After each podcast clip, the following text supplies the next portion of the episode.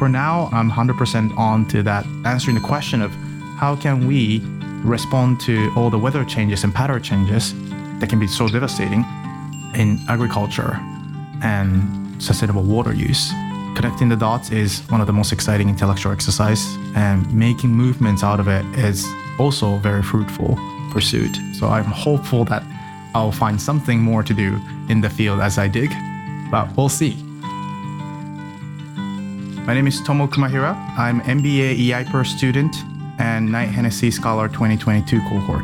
I imagine a world where people creatively solve for long term sustainability in agriculture and water, despite all the changes happening as a result of climate change.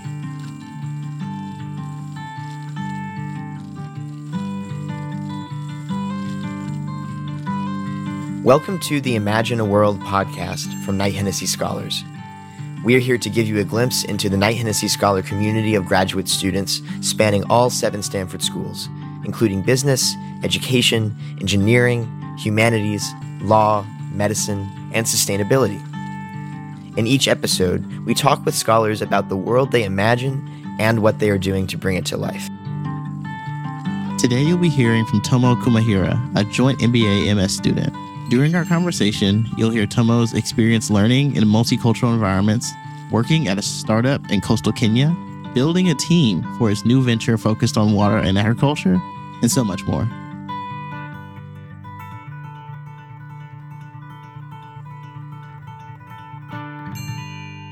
Tomo, thank you so much for being here today. It's a deep honor for you to have you on the podcast. I'm really glad that you chose to use your time to hang out with me a little bit and talk about your life and share a little bit of how cool you are with the world. I know that you call yourself a nerd, but I think you're cool personally. I thought that meant the same thing, but anyways. yeah, yeah, okay, yeah, it can mean the same thing. So you have a really interesting, I imagine, a world statement about creatively solving for agriculture and water use in response to climate change. But I want to go back a little bit more. I want to talk a little bit about your origin story. Where did you come from? Where did you go? So where are you from? And what was your journey to the space you're in now? It's actually a pretty long journey and a lot of going this way and going that way. I was born in Tokyo and spent about 20 years in Japan before going anywhere else in the world. And as a kid, I was raised as a typical Japanese kid. I went into a very traditional Japanese education system. And when I got into university in Japan, I went to Keio University, I just realized I can explore further outside the country. Especially, I was studying international politics. It felt more natural for me to go outside. So I started to look into opportunities and I realized I can transfer to universities in the United States. So that's how I got myself into Brown. And that itself was a bit of a journey, but that led me to really explore international relations, but also businesses, social entrepreneurship, a lot of things that I was exposed to really for my kind of passion into like how can we deliver a positive impact at significant scale? And i think business is a very important forces to do that. And that's why i decided to join mitsubishi corporation which is a japanese trading and investment company.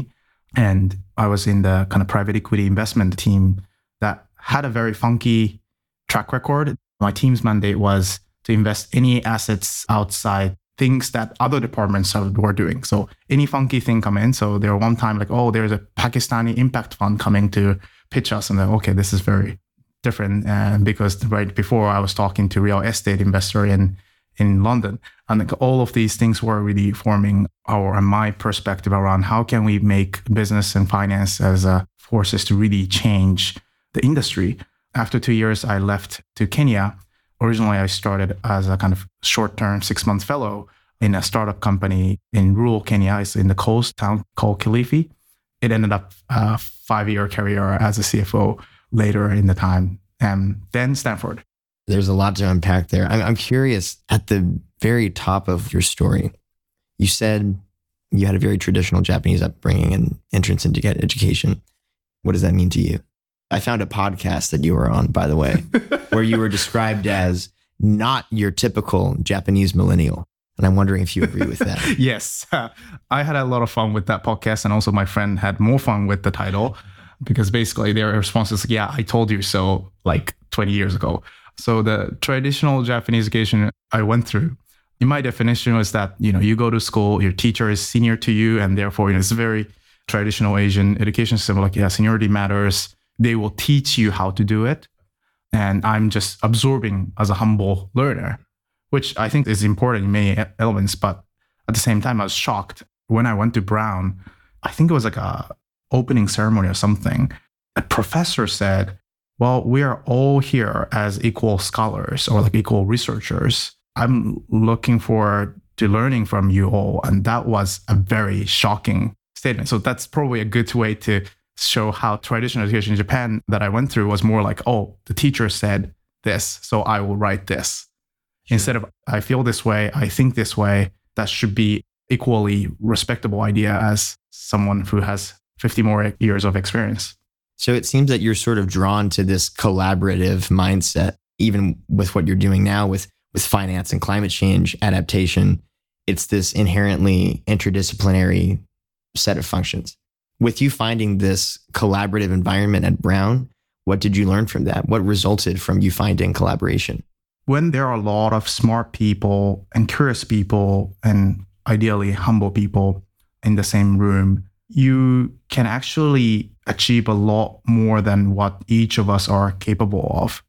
It's easier to say that, but it's really hard to accept the fact that like you have no clue where this is heading to. And that was really like a uncomfortable experience for me at the very beginning. But that's after several trials and errors, and you will start to see, oh, oh, this is how it works. So now it feels almost like the uncertainty and ambiguity is part of the journey. So I feel right when I feel that anxiety because I've been through this once or twice.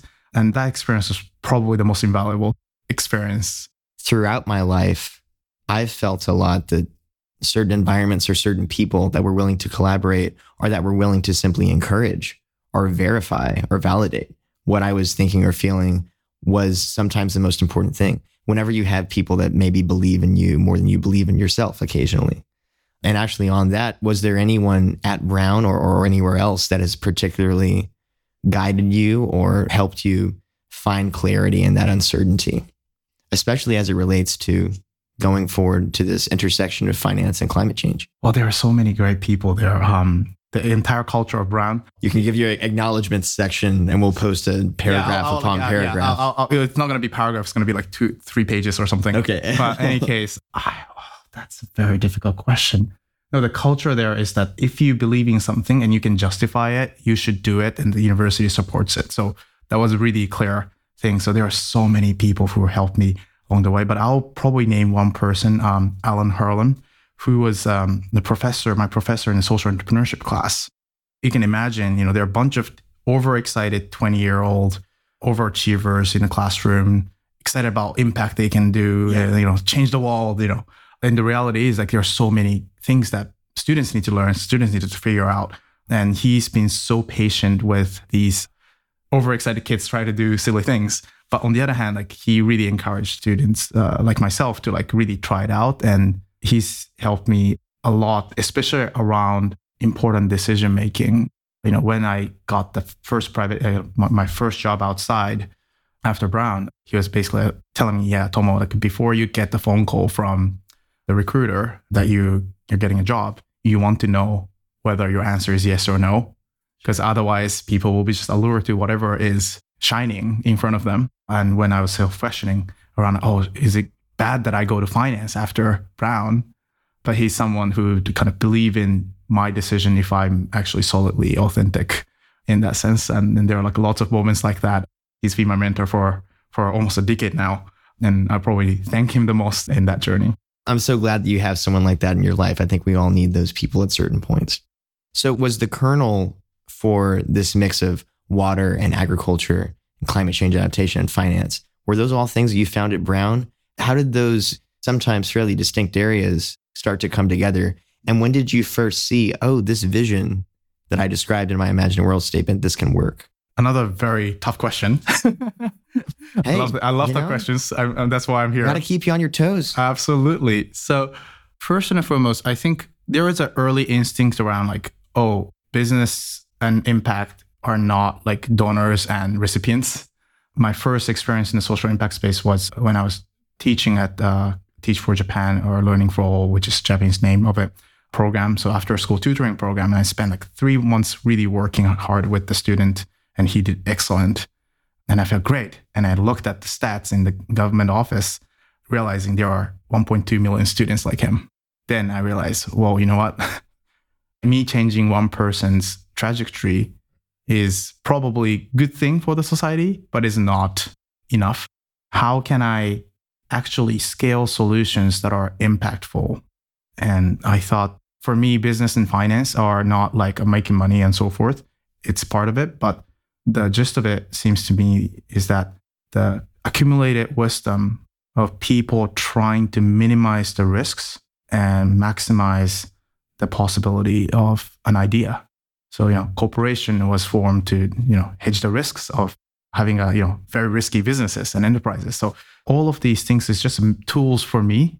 Uh, it's a means to realize big scale project such as, you know, impactful projects. So I think that thought was in my head from early time, but I learned so much along the journey of trying to do that. Because you have to position yourself in the right place. So I was at one point time financial person, and then next time I find myself in coastal Kenya. So all of these journey really gave the details and colors to the big idea. Now I'm looking at water and agriculture purely because that's what I can resonate with the most, but also now I have the tools. How can we use that tools in the most most useful way for everyone? My conviction in life is that my mission is going to be about supporting, building, financing capital intensive, high impact businesses. And I think agriculture and water are fitting into that category. I saw you just a few days ago and we, we had a conversation about our summers. You spent at least part of your summer gathering a team of sorts for a new enterprise that you're that you're scouting out about water and agriculture. And to build a team around an issue, at least I think you have to be fairly passionate about it. You have to really know why something resonates with you. Why is it that water and agriculture resonates with you as a primary focus for climate change adaptation? And what do you tell people whenever you say, you should come work with me on this? Two major kind of components to answer your question. First, like climate change itself is a very controversial topic, and a lot of people have different opinions about this. But my bottom line in this water and agriculture space is that first, we see a lot of changes in our weather patterns. And that's been consistent for like, you know, as far as people can remember. It's like at least hundreds of years. You know, people expect rain season to be in the same month as last year or dry season, same. But that's changing right now. And it's likely that it's going to change further and further. Then my question is okay, like all these debates about what's going to happen is fine, but like, how does it affect our livelihood the most? when I was living right next to farms in Kenya or when I see vineyards in California, people are complaining, hey, like the droughts are affecting us, heat waves are affecting us, or like the winter was not cold enough or actually warmer or whatever. All of these things are affecting agriculture so much. When you look at the kind of inputs of agriculture, water is the biggest input. Human use about a thousand gallons of water per day in terms of footprint. But out of that, like 70% of the water use is agriculture alone. And can you imagine you actually carry many, many tons of water every day just to farm from outside? Now we don't have to do that because the planet is doing that for us, right? The rain is a mechanism to distribute water. Right. But if these things change, it's a very significant change. And I believe that is a very important issue to be tackled. It is not only a, just a welfare or well-being question, it is such a crucial security challenge. That's why I think this is an important subject for many. And the second component is that I tweeted about it. You tweet about it? Yeah, I tweeted about it. Okay. And that was very simple tweet saying, I'm gonna do research this summer. It was not a startup idea. It's it's more like a research idea because I was just curious. What are the solutions there? Well, climate change adaptation, agriculture, water. I'm going to do research on this subject. Are there any people interested in joining us?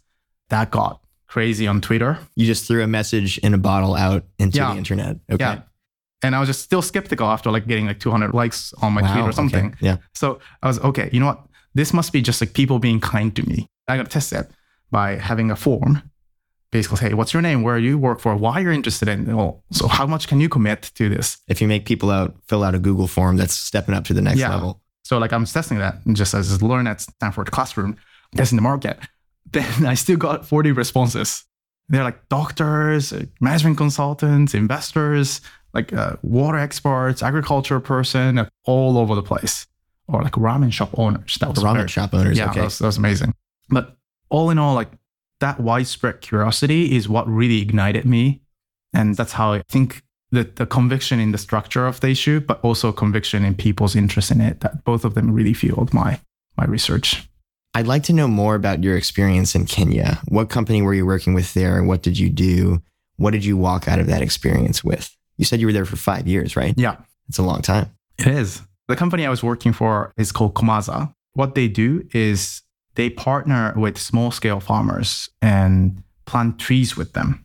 That sounds very NGO-y, but it's actually a very commercial entity because forestry is a sector where you need a lot of land and space to plant many, many trees. Um, then trees grow only slow, so you have to have planted many, many years and then have a balanced portfolio of different years of trees. But that is very difficult to do in Africa context, East Africa context, because plantations that were existing before, you know, decolonization are gone. So now the farmers plant their own trees and trying to grow that.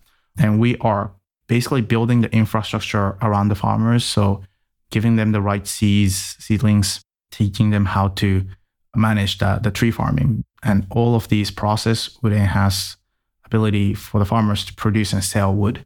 And we uptake the trees from the farmers and process and make it a timber. And it's almost like a Airbnb model in that sense. If you cannot aggregate many, many thousand acres of land, why don't we have, you know, one acre of plot with uh, thousands of farmers?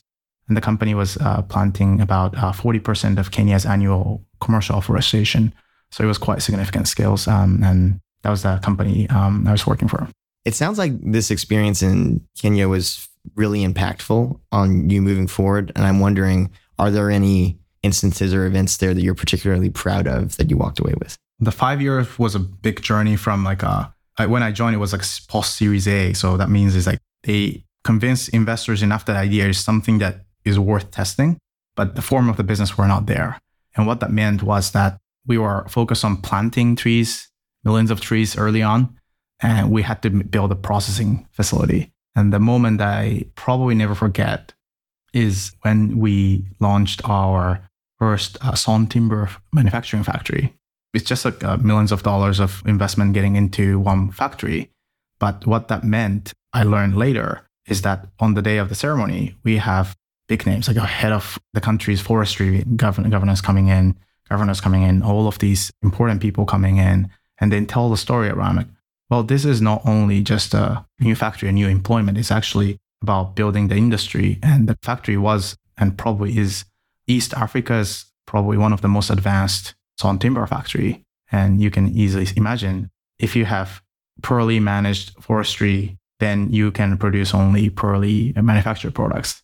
If you want to change the dynamic, someone need to take the leap of faith and best advance on high quality facility to produce high quality products. And that was not only that the team I helped finance did an amazing job building the factory, but also it meant so much for the company, but also it meant so much for the industry. And I really love the feeling of, oh, I did something maybe little, but like be part of the industry building process. And that was very exciting moment.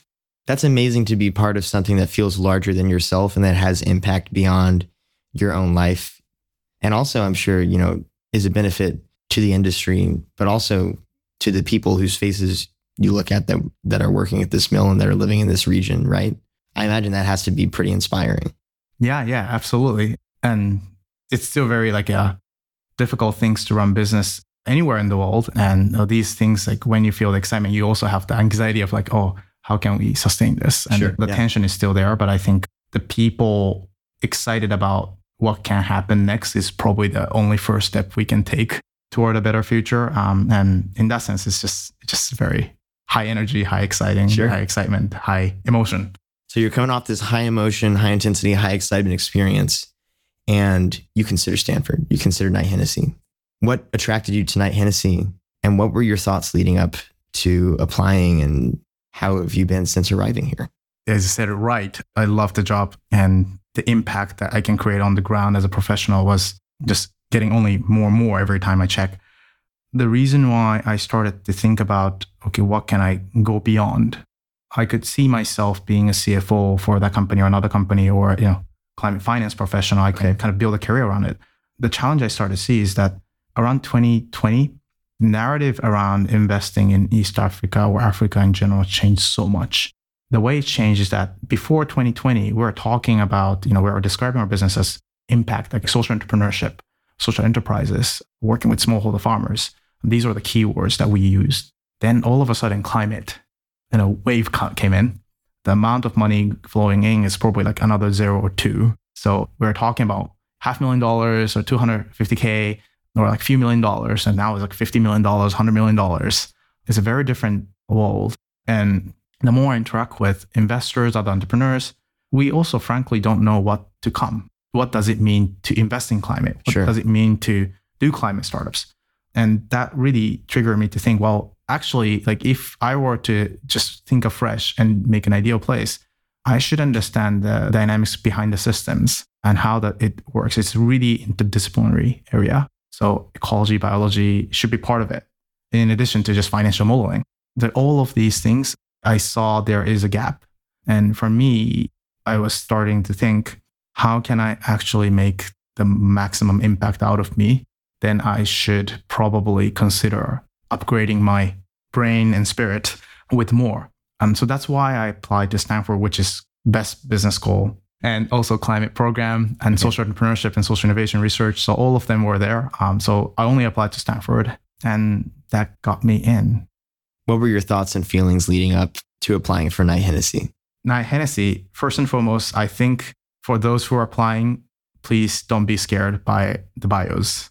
The only thing I can think of right now when you ask that question was like the moment I was looking at, okay, like let's take a look at those people who are accepted. I did the exact same thing, just doom scrolling through all the, the bios of these incredible, inspiring people that I will never live up to. Yeah, incredible, inspiring is good when you're just watching pop, like Netflix or whatever. Sure. But like this is like your potential benchmark for Yeah. the bios. Then it's not inspiration turn into fear and scare really quickly. So I remember that. But um, I was interested in kind of having the place to be when I'm pursuing my own interests at Stanford because my time at Stanford would be a failure if I just learned the subject. My time should be dedicated to, and I, I really need to hold myself accountable to just what I said. I have to study, but also try to practice and have to make things happen. That was the place for me to work. So I wanted to have the best environment possible. Like minded people uh, in the same room, same house is the best thing I can do. So that's why I applied. But yeah, I was honestly not expecting to get in. But, anyways, I was lucky. That seems to be a pretty universal feeling. I feel the same way. So now that you've arrived at Stanford, you wander, you dream, you work in these multiple communities. How has Knight Hennessy contributed to your Stanford experience? Knight Hennessy community is such an incredible place for those who have like a unlimited curiosity. That's the very best thing that happened to me at Stanford to get to know all the other scholars and really having this conversation because we always talk about we have to go beyond our comfort zone. We have to like learn from others. We have to, you know, do interdisciplinary thing or cross-disciplinary thing Sure. we can say that, but honestly, like how often do you discuss a paper from another discipline with the expert or PhD student in the field? And that's happening at Denning House where Knight Hennessy scholars visit all the time. That's how people just naturally exercise their own curiosity. And in that process, I not only get so much inspiration from them, but conversations like talking to a physics PhD student about how to best perform our brain function or like how can we you know talking with sociologists to talk about what equality means and redistribution of wealth means or talking with climate policy person to really see how can we actually make a change that is meaningful instead of just greenwashing all of these controversial subjects that we discuss with individuals who are really dedicating their life to it. And that's really inspirational for me. But also, when I have my own idea, this is my go to place to talk about it. And people ask all the smart questions, different questions. And as I'm just writing a report on the, the water and agriculture research, there are a few of us like reviewing that document and gave me a very good feedback. So in all these senses, it's a really big source of inspiration for me. I know from my perspective that a conversation that we had yeah. sticks in my mind as one of the coolest experiences in Hennessy. Just because, you know, you and I met each other after you arrived, about a year after I did. And we said, oh, we should get a coffee. And we actually did. We went and sat and hung out on the balcony on the Denning deck. We ended up booking about 45 minutes of our time that turned into about two, two and a half hours. I don't know. But we just talked about uncertainty and how we were feeling in life and what we were excited about. You know, as you, a, a GSB and School student, and me, a music technology and public policy student. And despite the field differences that we have, we're able to connect on just like the general, the things in life that everybody experiences the sadness, the excitement, the joy, the fear. We talked a lot about uncertainty and how we deal with uncertainty in that conversation. And I'm wondering, how are you feeling about uncertainty at Stanford right now and in your life? Do you know what you want to do for the rest of your life, Tomo? Uncertainties are greatest in my life potentially because Stanford will throw at you all the possible opportunities you can ever imagine. This is true. My first year was really about struggling to accept that fact that not only you have so much potential, but also you have to give up so much potential too, because mm-hmm. you can do only so much. That's why I'm actually very excited about this water and agriculture research that I'm working on right now, because that's an opportunity for me to connect the dots that are relevant for me, but also new to me and have context for me and really turn it into a momentum and movement. For now, I'm 100% on to that answering the question of how can we respond to all the weather changes and pattern changes that can be so devastating in agriculture and sustainable water use. Connecting the dots is one of the most exciting intellectual exercise and making movements out of it is also a very fruitful pursuit. So I'm hopeful that I'll find something more to do in the field as I dig, but we'll see. I gave you a fairly insurmountable task because the question, what do you want to do with the rest of your life? I think becomes more and more clear to me as an impossible question to ask. And also will have a different implied answer anytime you ask someone. So really, I was just asking, you know, give me a snapshot of where you are. And you did that beautifully. Thank you, Tomo. So I did a bit of background research, hence me finding the podcast and everything a few things that I happened upon. You have a blog, you're into photography, you worked at a Michelin star restaurant. I want to dive into each of those. Tell me about your blog. What do you write about on your blog? I started a blog when I was probably like 19 year old or something. So the night I remember it was like a night before I fly out to Brown. So it was my very first like studying abroad properly and living outside my family for like a year or years time. So I was very anxious and I started to realize, well, like I should probably like, do something. And I was like, well, maybe blog would be a good idea. So I started that the journey. And since this, since then, like I've just journaled what I was feeling or thinking. It's almost like a therapy. You're writing blog for readers, but also more or less for yourself. So that really helped me. And a year later, when the next class of Brown students coming in, there are a few Japanese students talking to me. And he was also a blogger he was like, Well, Tomo, like, I'm reading your blog and it was quite interesting. Shall we do something together? And we ended up hosting a student led blog project. Very cool. That was viral, was like a million viewers per year, big projects, and other schools really started to apply the same model. So that was a really like big, big change that really coming out of my just random articles about okay. myself and how I felt and how I thought. And that just continued in my life. So when I got into Stanford, I got a phone call from a current student, or like senior students, and like, "Oh, congratulations, Tomo! By the way, I know you because I transferred to another school in the U.S. because I read the blog." These occasions, like just, I had another person coming up in my office back when I was working in Tokyo, saying, "Well, you must be Tomo, right?" And I was like, "Well, who is this?" And she was like, "Well, I was there for your like blog events or like you know information sessions about studying abroad. And I graduated from high school. I went to university in the States and I'm here. I'm the company. all of these crazy things happened throughout the blog. And frankly, I don't think I write a lot about very dense, meaningful stuff. It's much more about what I'm thinking in terms of Mhm. how I view the life, how I view the uh, the career journey, or how I view the decision process.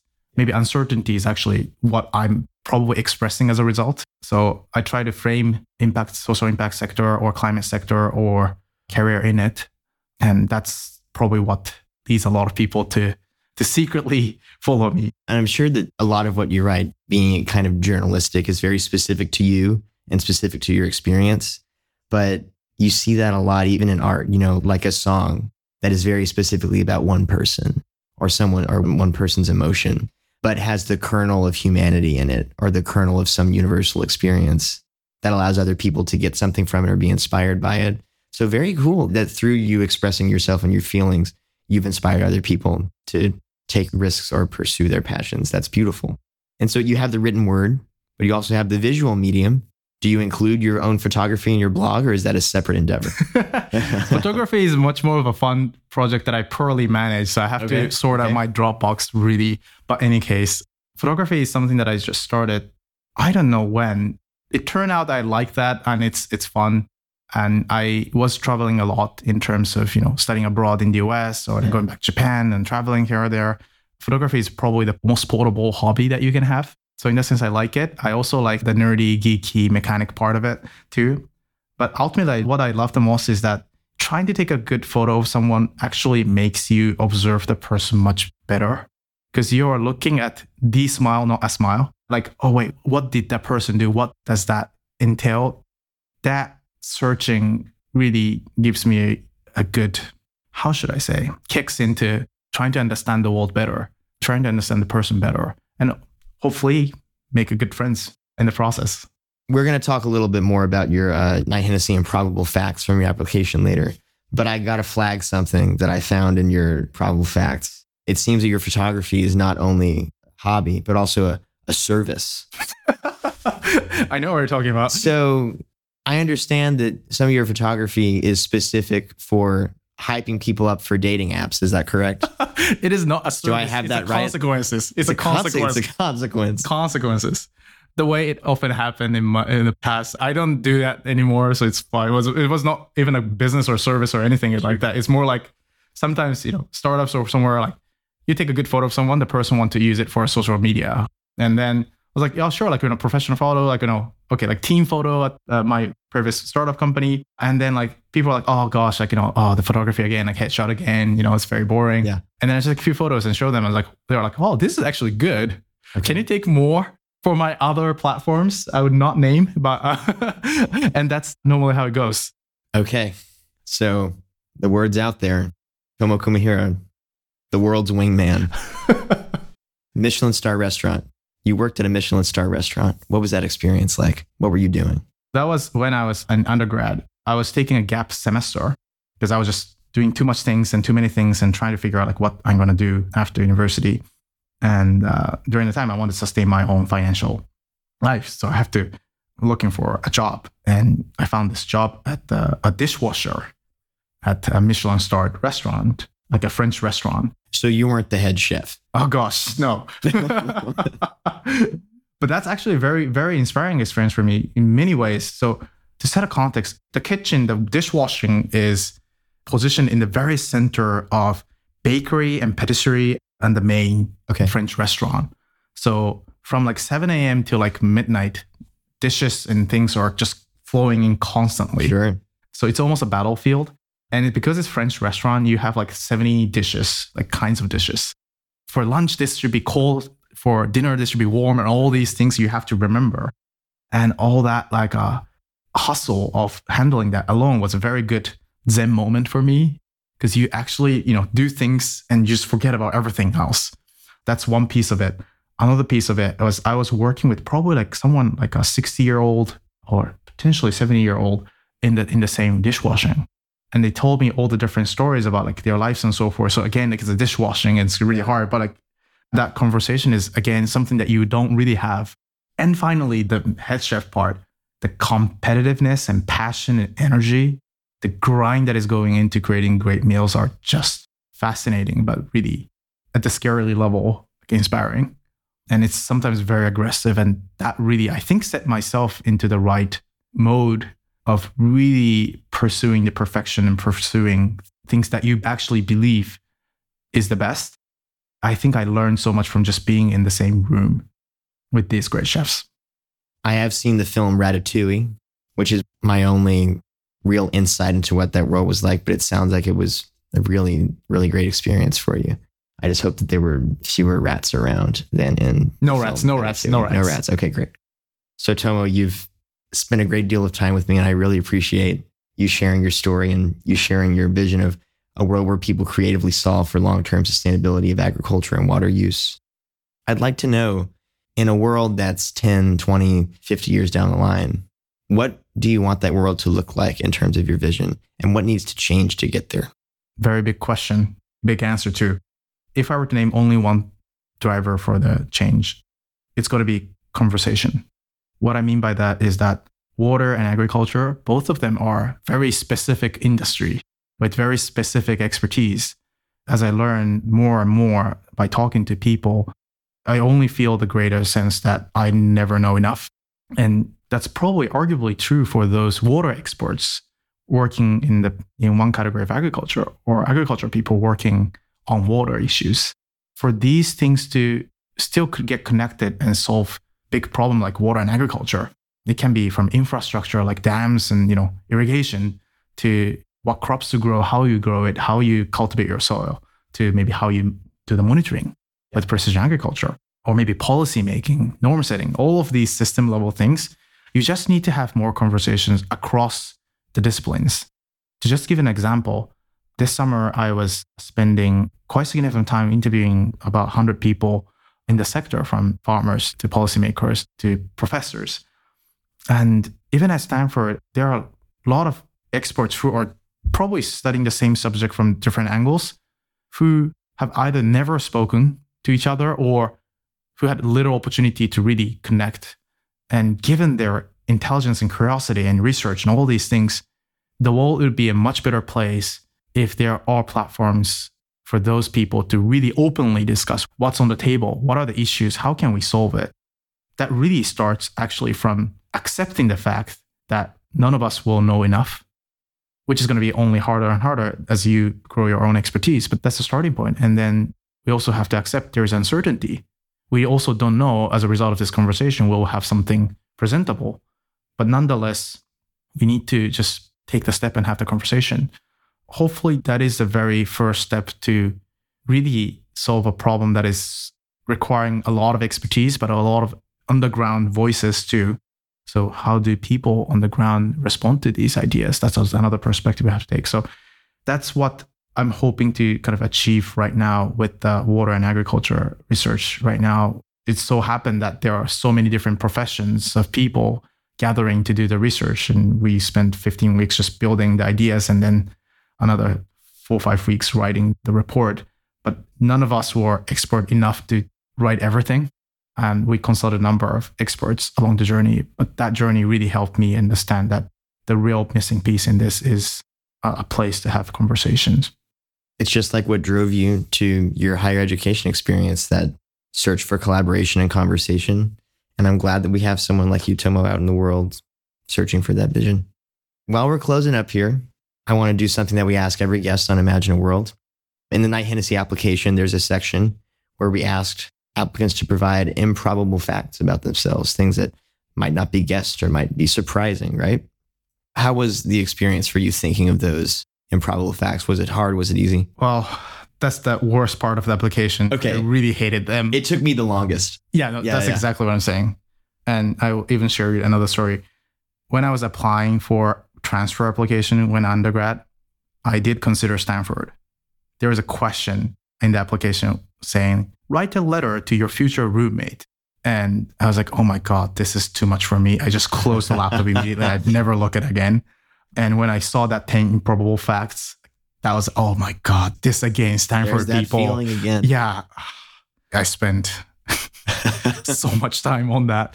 okay. What came of the time? Would you be comfortable sharing one of your improbable facts with us? there are so many of the things that are so ridiculous looking back. And looking back, to your improbable fact is probably the worst thing you can do on Saturday Oh, I think morning. it's fun. But anyways, I'll go with the udon chef. So when I was in living in Nairobi, a friend of mine and, and I were hosting udon noodle parties every now and then. That became one of the big parties in the city, uh, In especially. the city. well, I shouldn't. I shouldn't overstate that. In the community, in the community around us, because I bet it was super popular. it's a bet these udon it's a- parties it's, were the it's, a- talk it's a of the very. COVID vibe. So we can't, you know, go out and so forth, and like, what can we do to have fun? And uh, actually, it's very easy to create udon. You just need flour and water and salt and so forth. You can actually start cooking the entire noodle, so making the noodle from the flour. And as we have conversation, we just put, make these things, and we have tempura on the side, and we throw a good party. The, the most fun experience in terms of having a party while making up the party, like building a party by just making udon noodles. And I really recommend people doing that. Just bringing people together everywhere you go, whether it's water and agriculture or Absolutely. udon parties that are the most popular party in the entire country of Kenya. Well, the Kenyan people and hipsters know how to do parties, so I I Okay. only all for that. Udons are great. Water and flour. That sounds like my career. Perfect. One last question. Do you have any advice that you'd offer for other people who apply to Stanford and Knight Hennessy? I get this question a lot when I'm talking to potential applicants. Think about what it means to be yourself. I was talking to a candidate who now become a scholar this year, and he asked me like what he should be bearing in mind when he's doing the applications and interviews. And I said, well, like be yourself, like authentic self. And he shared with me later that like it was the hardest advice he's received in the sense that it's actually very difficult to find the right point and right tone, right presence you can imagine in the process, you'd probably see the bios of other people, as I said earlier. And that's all what we do, anyways. But nonetheless, how can you just be yourself despite all the surroundings? How smart the person you're sitting right next to in the interview is, or how achieved and decorated other candidates on the bios are. It really doesn't matter. And it is actually properly hard to think who you are and what you represent in a very authentic way, especially when you are under pressure. And with all these things, we want to share things that are actually meaningful to yourself and myself and ourselves. And that really resonates with other people. So it's actually counterintuitive that like if you actually be truly yourself, it inspires other people to like see, oh, that's interesting, instead of you trying to convince others. I think that the application would need less others and who you are is such a core component. And maybe if it's hardest, I'll say, what are the things that other people see in you? Those people, maybe your family members or friends who really like you or support you or believe in you, like what do they see in you? And these are more important than what are the fancy things that you can do or what you can write on improbable facts. Beautifully said. So, Tomo, if people want to read more about you or find more of your photography or just learn more about the multitude of amazing things about Tomo, where should they go? I, I have a blog, Medium blog. So please follow me. Uh, you can search Tomo Kumahira. I'll make sure that the link is on the website. Great. The research that I've worked on on water and agriculture, there's an industry overview of how things can be solved and what are the system that I talked about a lot. It's a big work, but it's really a helpful context for many people. So I hope that will be read by as many people as possible. So I also asked to attach a link on that too. Well, Tomo, thank you so much for the time you spent with me here today. It's a joy to see you around Denning House and wandering and dreaming around campus. Thank you for being a good friend. Thank you for offering your story with the world. And thank you for imagining with me. Thank you so much for inviting. It's amazing to talk to you. And this is very, again, another high passion, high enthusiasm conversation that I really enjoy. Thank you. Thank you for joining us for this episode of Imagine a World, where we hear from inspiring members of the KHS community who are making significant contributions in their respective fields, challenging the status quo, and pushing the boundaries of what is possible as they imagine the world they want to see. This podcast is sponsored by Knight Hennessy Scholars at Stanford University, a multidisciplinary, multicultural graduate fellowship program providing scholars with financial support to pursue graduate studies at Stanford while helping equip them to be visionary, courageous, and collaborative leaders who address complex challenges facing the world. Follow us on social media at Knight Hennessy. and visit our website at kh.stanford.edu to learn more about the program and our community.